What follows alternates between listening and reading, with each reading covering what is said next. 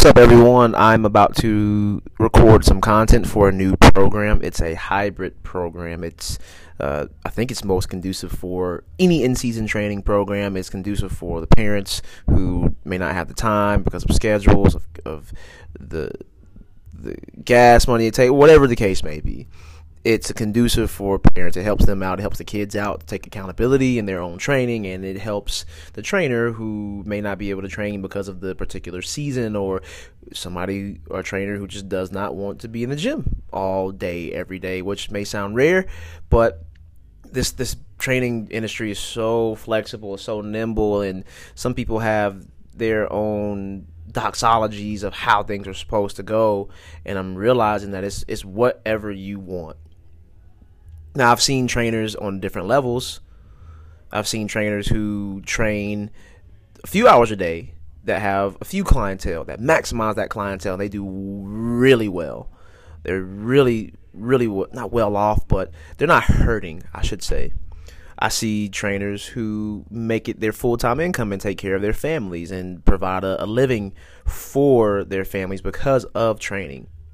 And I've also seen the guys who are just crushing it, who are building different businesses across the the nation, across the world, who are expanding, and it's not always the ones who have the hugest social media following.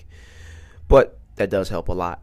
I've also seen the guys, I've heard of the guys, and talked to the guys on some of these podcasts who have had marriages that have ended in divorce because of this training ambition and being in the gym all day. And that's not being the sole reason, but it definitely has something to do with it, had something to do with the split. But at the same time, I've seen again, like I said, families taking care, taken care of off of training. So it just leads me to think, and there's so many ideas and things jumbling around. But I've been hit with three different uh, opportunities to to go under another brand to partner, and I, I I'm learning that it's it's forcing me to ask some really is a weird way of saying ask.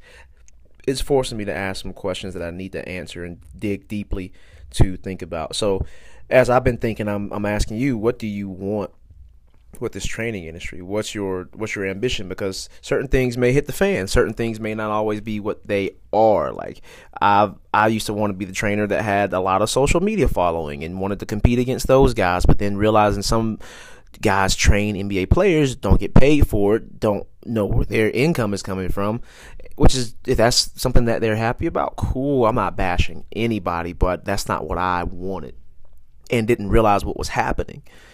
So question for you is what do you really want? Do do the followers matter? Does the social media status matter? Does the amount of kids that you help matter? What do you want? I'm still trying to figure that answer out answer out myself, but just wanted to ask you that before I started recording this content. Hope you are getting some kind of value from these episodes and go to the group. Maybe we can carry on the conversation. Catch you guys on the next episode. Yo, hope that podcast gave you some value. If it did, please rate, review, and subscribe to this. It only makes the podcast better. I read every single one. And at the very least, go join our group. You'll see the link in the description of this episode, and I will catch you on the next one.